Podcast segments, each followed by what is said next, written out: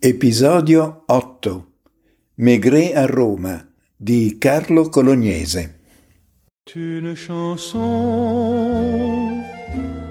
qui nous ressemble, toi tu m'aimais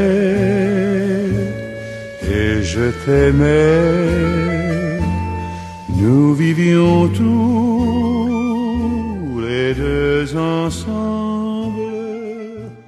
Era una fredda mattina di dicembre dello scorso anno. L'aria trasparente come raramente accade. C'era il sole e tutto era meraviglioso in via San Vincenzo, a pochi passi da Fontana di Trevi. Roma è bella a quell'ora. L'odore del caffè appena tostato esce in fretta dai bar per raggiungere il naso dei passanti. Dalle pizzerie invece trasmigra un aroma di salse e di bevande le più varie. I turisti cominciano a sciamare, un po' imbolsiti dalla notte trascorsa. Sembra che tutto il traffico di Roma si trasformi in suoni e voci di diverse tonalità, e quando per accidente si sente un'espressione familiare è un dialetto, ma non quello romanesco, ma napoletano, barese, addirittura lombardo. Insomma, era una delle classiche mattinate romane in cui sembra che tutti vogliano rotolare per le strade con energia e allegria. Io me ne stavo accucciato sul divano del negozio di Giorgio. Fumavo una pipa di radica, di quelle che fabbrica lui, bruciavo placidamente il mio tabacco inglese e chiacchieravo con Giorgio, che nel frattempo sistemava le pipe nuove in bella mostra. Sì, il suo negozio vende soltanto pipe e offre ospitalità a maniaci del buon fumo e del facile parlare, come me e tanti altri che vivono con piacere quel piccolo tempo che ci si concede per abbandonarci alla narrazione della nostra esistenza di fumatori di pipa non pentiti. In quel momento in negozio c'eravamo io, Giorgio ed il figlio, che lavora nel retro adibito a laboratorio vero e proprio Sancta Sanctorum della pipa. Vedemmo entrare un uomo. Era grosso come un orso, alto, ben vestito. Emanava da lui un'aura di gentilezza severa, come dire, di rassicurante energia, educata e ferma. Era un bell'uomo, completamente bianco, ma vigoroso, leggermente pingue, ma massiccio come un Ercole farnese. Ci accorgemmo subito che non era italiano, anche se parlava la nostra lingua. «Buongiorno», disse, «ho un problema con la mia pipa. Mi si è rotto il cannello. Potete fare qualcosa?» «Siamo qui per questo», rispose gentilmente Giorgio. «Mi faccia vedere». Era una bellissima Daniel, dritta, liscia, con una fiamma perfetta, senza difetti, fumata molto ma con cura. Sì, era una splendida Billard, che aveva un solo difetto.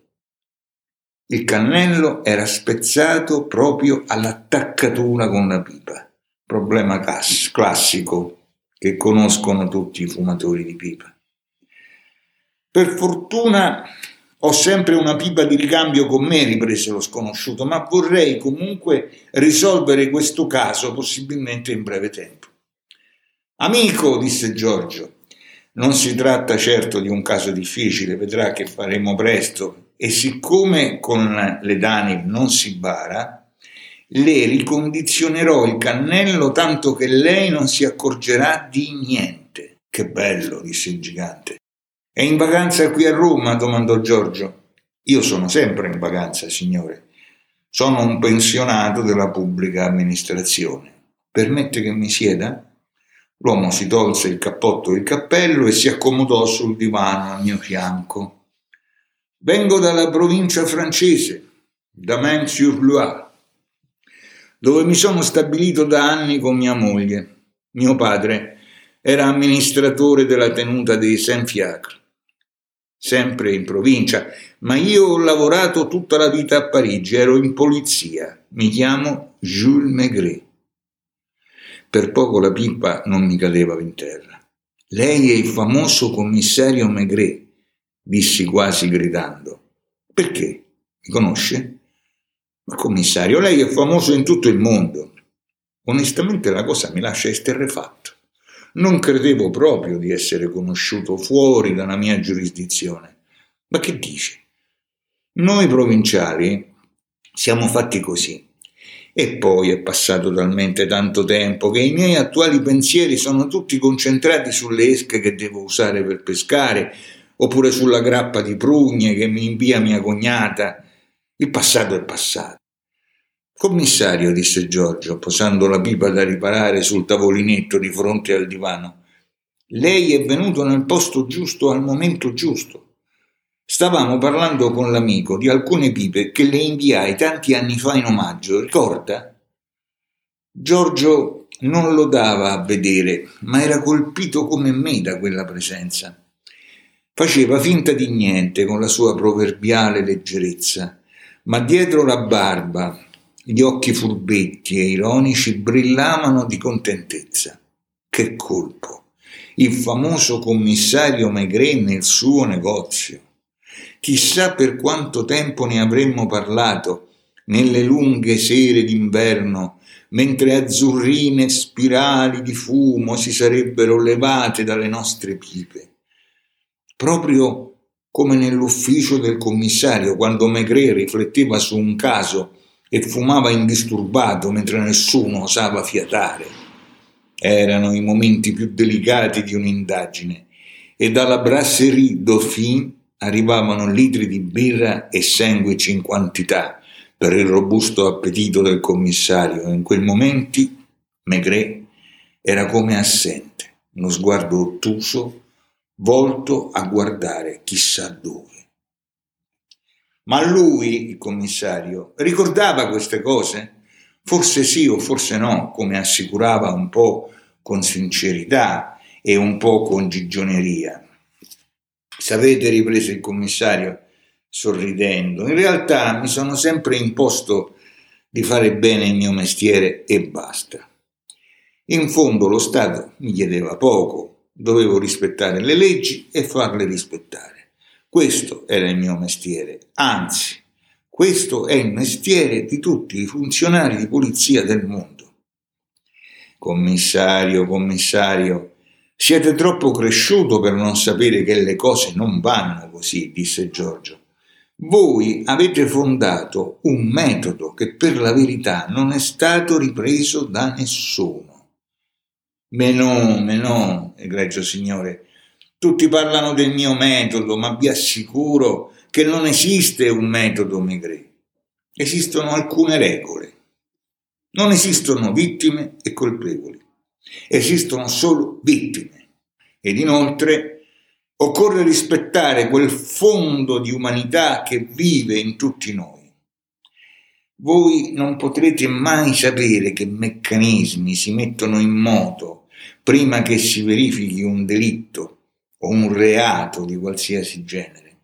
Sapere queste semplici verità non costituisce un metodo, forse un modello di comportamento, ma non un metodo. Vedete, io non ho mai portato con me un revolver, eccetto in alcuni casi in cui occorreva contrastare una minaccia.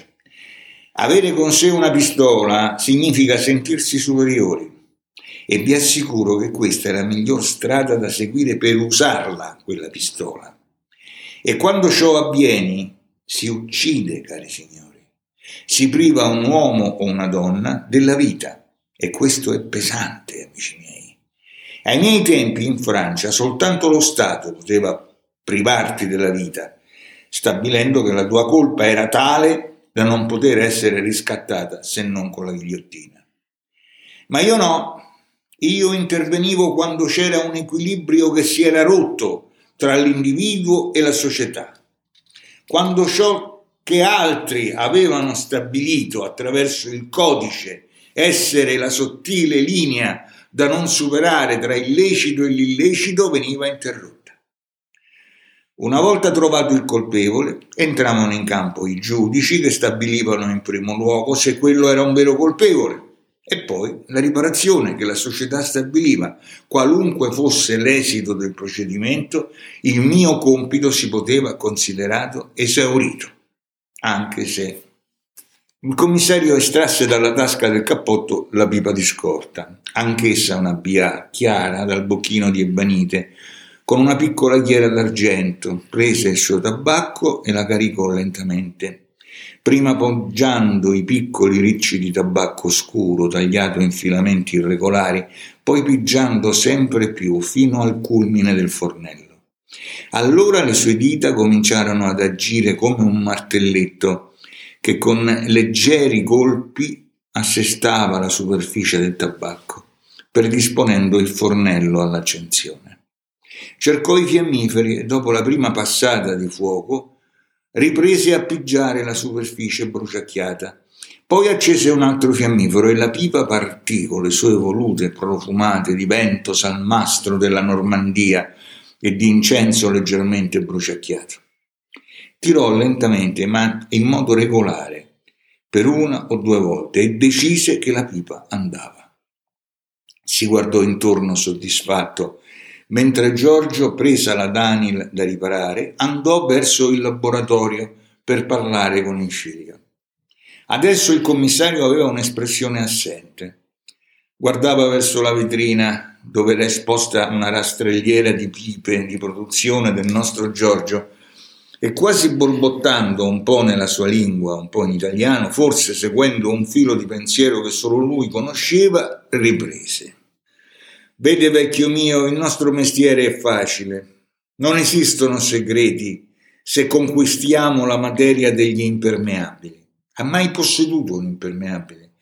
Di quelli che nelle giornate di pioggia infiliamo sulla giacca e che aderiscono completamente al nostro corpo, seguendone le pieghe una ad una. Sono molto comodi. A Parigi poi sono utilissimi, perché lì non è come qua. Lì piove molto più spesso che in Italia.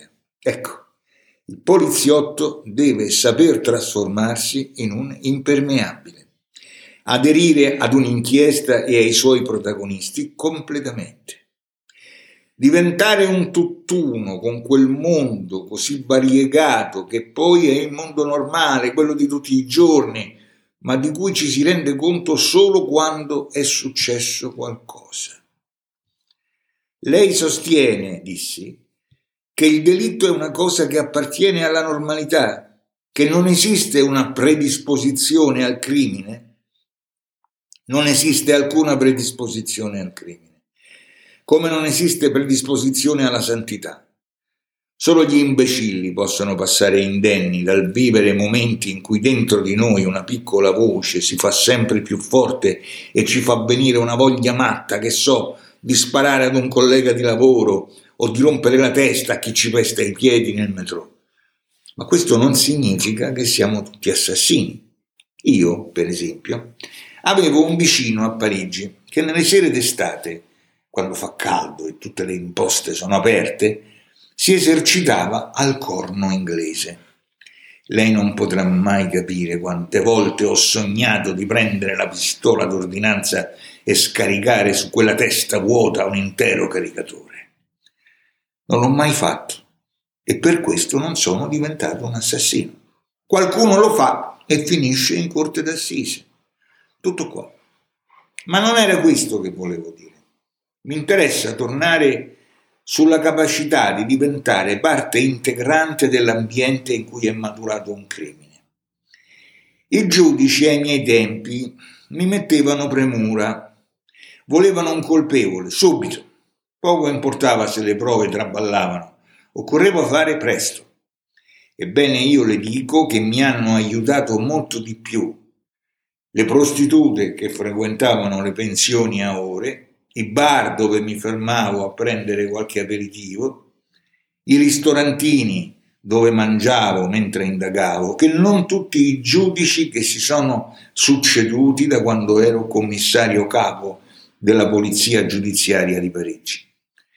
Per trovare un colpevole bisogna respirare l'aria che respira lui, frequentare gli ambienti che frequenta, capire cosa è successo in una mente normale tanto da trasformare un comune mortale in un assassino o in un ladro. Ma la cosa che più mi incattiviva era quando mi trovavo davanti a certi ambienti, che dire, esclusivi. Allora non c'era urgenza e i giudici raccomandavano prudenza. Si muoveva tutto l'apparato burocratico e politico per esercitare pressioni che tendevano a non farmi superare certi steccati. A questo punto il commissario si fermò un attimo per riaccendere la pipa, che nel frattempo si era spenta, poi riprese. Si dice che la legge è uguale per tutti, ma non c'è legge per chi sta vicino al potere. Famiglie, reddito, meriti non ben chiari, ma soprattutto il censo. Tutto questo divide chi deve rispondere sempre e comunque di ciò che fa da chi non deve mai rispondere di niente. E su questo sono tutti d'accordo. Eccetto lei, immagino, eccetto io e pochi altri. Ma le assicuro che in alcune occasioni me la sono vista brutta. Mi ricordo un caso in cui una giovane viziata e nulla facente, nipote di un pezzo grosso dell'apparato dello Stato, mi cacciò in un pasticcio accusandomi di averla circuita perché pensava, insieme ai suoi sciagurati colleghi, che stavo indagando su di loro. Io conducevo un'inchiesta su una banda di ladri e sospettavo di un vecchio malavitoso. Frequentavo spesso coi miei uomini il quartiere dove abitava il vecchio. Fatalità, in quello stesso quartiere, anzi in quella stessa strada, c'era un via vai di giovani tossicodipendenti che si rifornivano di morfina presso un medico dentista. Ebbene, quegli idioti riuscirono a mettermi in scacco. Fui sul punto di dimettermi dalla polizia solo grazie alla mia testardaggine e alla fedeltà dei miei uomini. Riuscii a trovare il bandolo della matassa, scoprendo cose che non avevo assolutamente cercato. Ma tornando alla malavita, quella ordinaria, e che spesso è fatta di gente che non appartiene ad alcun ambiente esclusivo, ebbene, la malavita ha le sue regole che vanno conosciute. È come se lei dovesse parlare con uno straniero. Ecco, guardi, noi in questo momento, noi ci capiamo perché io parlo la sua lingua. Io non so se lei capirebbe il francese. Sono io che sono in grado di farmi capire perché adotto lo stesso codice che usa lei. Così è per le indagini. Occorre scoprire il codice e poi tutto è facile. Ma lei, lo interruppi, diceva che non c'è un ambito specifico dove si verifica un delitto sempre e comunque uguale a se stesso. È vero, lo ribadisco. Ho conosciuto imbroglioni e protettori di, di prostitute, organizzazioni criminali e altro, ma ho conosciuto anche piccoli impiegati frustrati e casalinghe insoddisfatte. Ho conosciuto case in cui aleggiava la povertà e la sciatteria, donne che passavano il loro tempo sdraiate in letti sfatti, più spesso in compagnia di qualche cliente che non da sole, ma anche donne oneste che erano state raggirate e trascinate in giochi più grandi di loro. Ho conosciuto salotti che trasudavano mediocrità e pessimo gusto e impiegati di quarto livello. Alcune tra queste persone hanno commesso crimini efferati, pari a quelli che si leggono sui giornali. Tutti sono stati vittima e carnefici. Non c'è salvezza per nessuno, ma comprensione sì. Se non si comprende, non si può nemmeno dire io ti arresto e ti metto al sicuro perché hai commesso un reato. Occorre comprendere per far desiderare a un individuo di confessare. Non pensavo a tanta complessità, e invece sì, caro amico. Colui che commette un delitto prima o poi sente il bisogno impellente di dire al mondo intero che è lui l'assassino. Mi ricordo il caso di un giovane polacco a suo modo geniale, un'intelligenza prodigiosa, aveva ucciso due donne, quasi per sfida. Un innocente era stato condannato a morte al suo posto. Ebbene, quel giovane fece di tutto per farci sapere che non avevamo capito niente e che lui era il vero colpevole. Bastava che stesse buono, che non facesse niente ed un innocente ci avrebbe rimesso la testa. Lui, il polacco, era affetto da una grave malattia degenerativa. Non avrebbe vissuto molto. Nel colloquio che mi chiese il giorno prima dell'esecuzione, mi disse che non era importante come si sarebbe conclusa la sua vita. L'importante era farci capire che era speciale e che quello che aveva fatto era semplicemente geniale. Morì all'alba del giorno dopo. Caro Signore, Sant'Agostino diceva che l'animo umano è insondabile, vero, verissimo. L'animo umano è incomprensibile. Soltanto una fede può risolvere queste contraddizioni. A chi serve lo Stato non è affidato il compito di sondare l'anima, ma di capire cosa ha condotto qualcuno a delinquere, e questa cosa si chiama movente.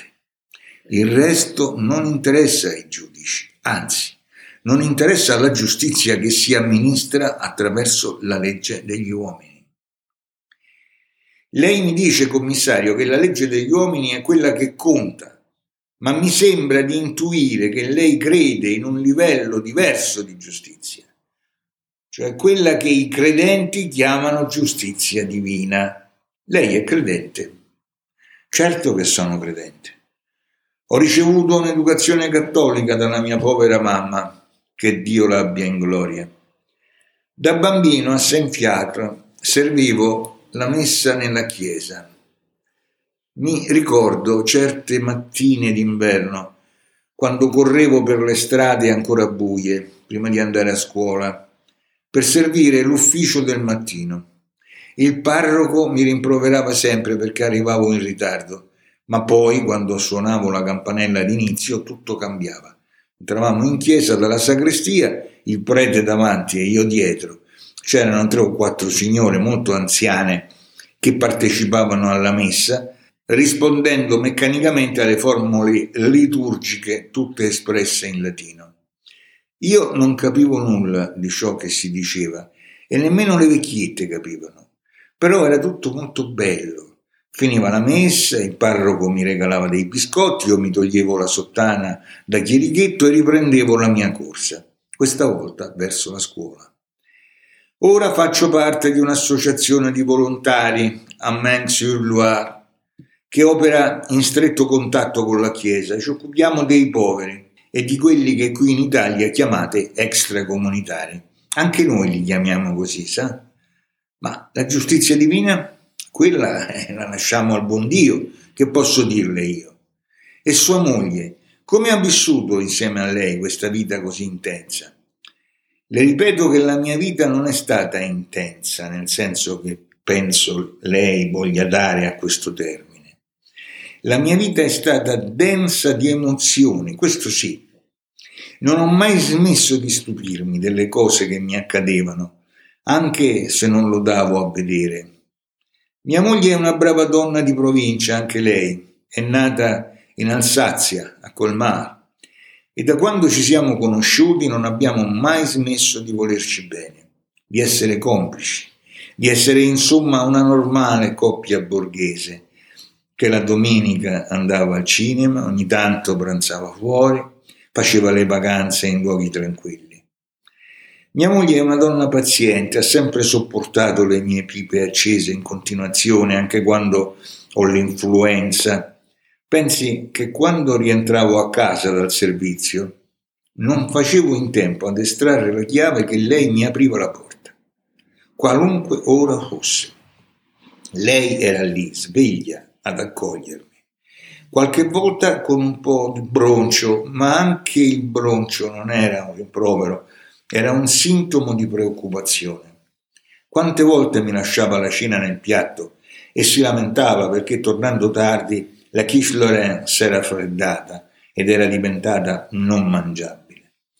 Io amavo la quiche, ma capisce, quando si inizia un'indagine difficilmente si ha il tempo di tornare a casa per desinare.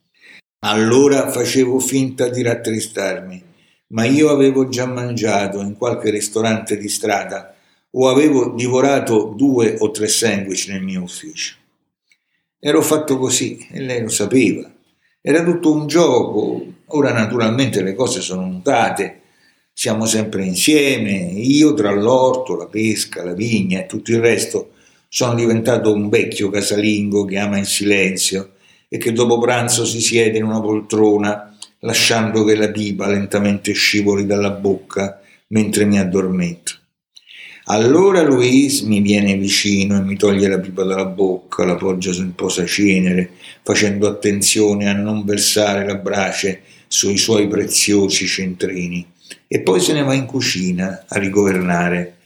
Io mi accorgo di tutto, ma faccio finta di niente, perché mi piace essere coccolato, anche se sono ormai avanti negli anni, o forse proprio per questo.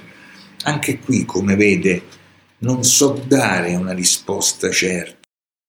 Caro commissario, mi sta facendo intendere che non ha mai avuto amicizie femminili al di fuori di quella con sua moglie? Sì, è così. Nella polizia è difficile non imbattersi in situazioni, diciamo, favorevoli ad un certo tipo di libertinaggio sessuale. Pensi alle spogliarelliste, cameriere, prostitute e tenutarie di bordelli che ho conosciuto. Ce n'era una, la chiamavano la Stangona, che quando dovevo fare una retata si faceva trovare nuda a letto per non farsi portare via in bestie adamitiche. Mi si offriva chiedendomi se non volessi approfittare della merce. Immagini cosa sarebbe successo se solo si fosse sparsa la voce che il commissario Maigret si lasciava circuire dalle puttane. Un poliziotto deve stare molto attento, ne va della sua credibilità. Devo dirle che Luis ogni tanto mi lanciava delle frecciatine di gelosia, ma le assicuro che quel genere di attivismo non faceva per me. Non che fossi estraneo al richiamo del sesso, tutt'altro, è che ne avevo percorse troppe di strade per non sapere che alla fine poi il gioco non valeva la candela. Pensi che ho conosciuto uno scrittore che sapeva assolutamente non resistere al richiamo di Priapo. Ovunque andasse conosceva il miglior bordello e puntualmente vi si recava. A volte conduceva con sé anche la moglie per provare l'ebbrezza di congiungimenti multipli. Quest'uomo era piccolo, nemmeno troppo bello, fumava la pipa anche lui e complessivamente faceva pensare a un timido impiegato del catasto. Nella sua autobiografia le pagine sono costellate di rapporti sessuali con la moglie di turno, la segretaria, la tata del figlio e qualche puttana, tanto per gradire. Ha fatto così fino alla fine. L'ha goduta la sua vita? Solo per questo? Grazie ai soldi che ha fatto coi suoi libri? Non lo so. So solo che le macerie che ha lasciato sulla sua strada sono tante, e non solo per quel suo atteggiamento particolare verso il sesso. Lui amava le donne. Tutte le donne, non faceva distinzioni. In realtà un uomo così, ancorché intelligente e geniale, è un uomo che si fa governare dal suo uccello, e questo può anche andar bene, ma ci vuole altro per interessare i rapporti veri. Commissario, gli chiesi, ha qualche rimorso se guarda al complesso della sua vita, qualche errore che non rifarebbe? Sì, vecchio mio, ricordo due casi che mi hanno colpito ed in cui mi sono sentito in qualche modo responsabile della perdita di due vite umane. Il primo riguardava un uomo che dopo una notte passata a bere senza freni torna a casa, si addormenta sul divano e al mattino trova la moglie morta assassinata. Era una coppia in disfacimento. Lui era uscito in preda ad uno stato d'animo di profonda frustrazione e, come sempre accade in questi casi, si era rifugiato nell'alcol. Fu accusato di omicidio, tutti gli elementi erano contro di lui. Fui io ad arrestarlo. Si dichiarò sempre innocente, ma non seppe dimostrare la sua non colpevolezza. Fu condannato a morte e anche sul patibolo continuò a proclamarsi innocente. Io sentivo che era vero. Tutto andava contro di lui, ma sentivo che quell'uomo disperato diceva la verità. Dopo qualche anno un balordo in attesa di esecuzione per vari delitti commessi confidò ad un suo compagno di cella che nel passato aveva ucciso una donna sola in casa e che l'aveva derubata.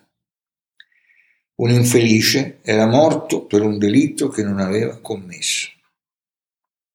Un altro caso riguardava una giovane che aveva preso ad aspettarmi tutte le mattine.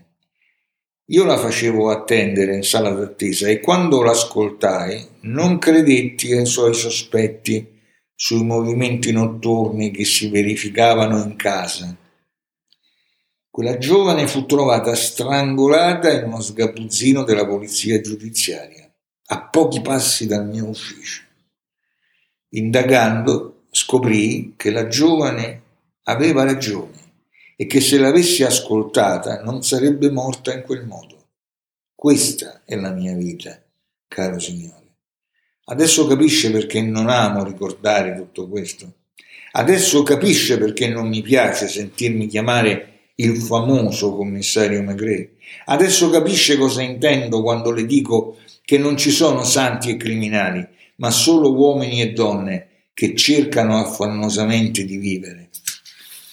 A volte ci riescono senza far del male a nessuno, altre volte si sbranano a vicenda, alla ricerca di qualcosa che vagamente coincida con il concetto di felicità. Il commissario tacque e riaccese la sua pipa. Passammo alcuni secondi in silenzio, poi rientrò Giorgio con la pipa riparata, che sembrava nuova di zecca. Il commissario riprese. Caro amico, vedo che ha fatto un lavoro veramente pregevole. A proposito, mi ricordo delle sue pipe. Le ho apprezzate molto e devo dirle che le ho fumate fino all'esaurimento. Fu un pensiero veramente gradito. Ancora ne possiedo qualcuna e la fumo sempre con soddisfazione nelle mie serate a Main-sur-Loire. Ora mi dica quanto le debbo. Giorgio si schernì, dicendo che il suo prezzo era poter raccontare che il famoso commissario Maigret era stato nel suo negozio. L'orso si alzò sorridendo, infilò il cappotto, prese il cappello e con gentilezza salutò ringraziando. A passi lenti, fumando con soddisfazione, guadagnò la porta a vetri che ci separava dalla strada. E dopo qualche secondo era sparito tra la folla di turisti che facevano su e giù verso Fontana di Trevi. C'est une chanson qui nous ressemble. Toi tu m'aimais et je t'aimais. Nous vivions tous les deux ensemble.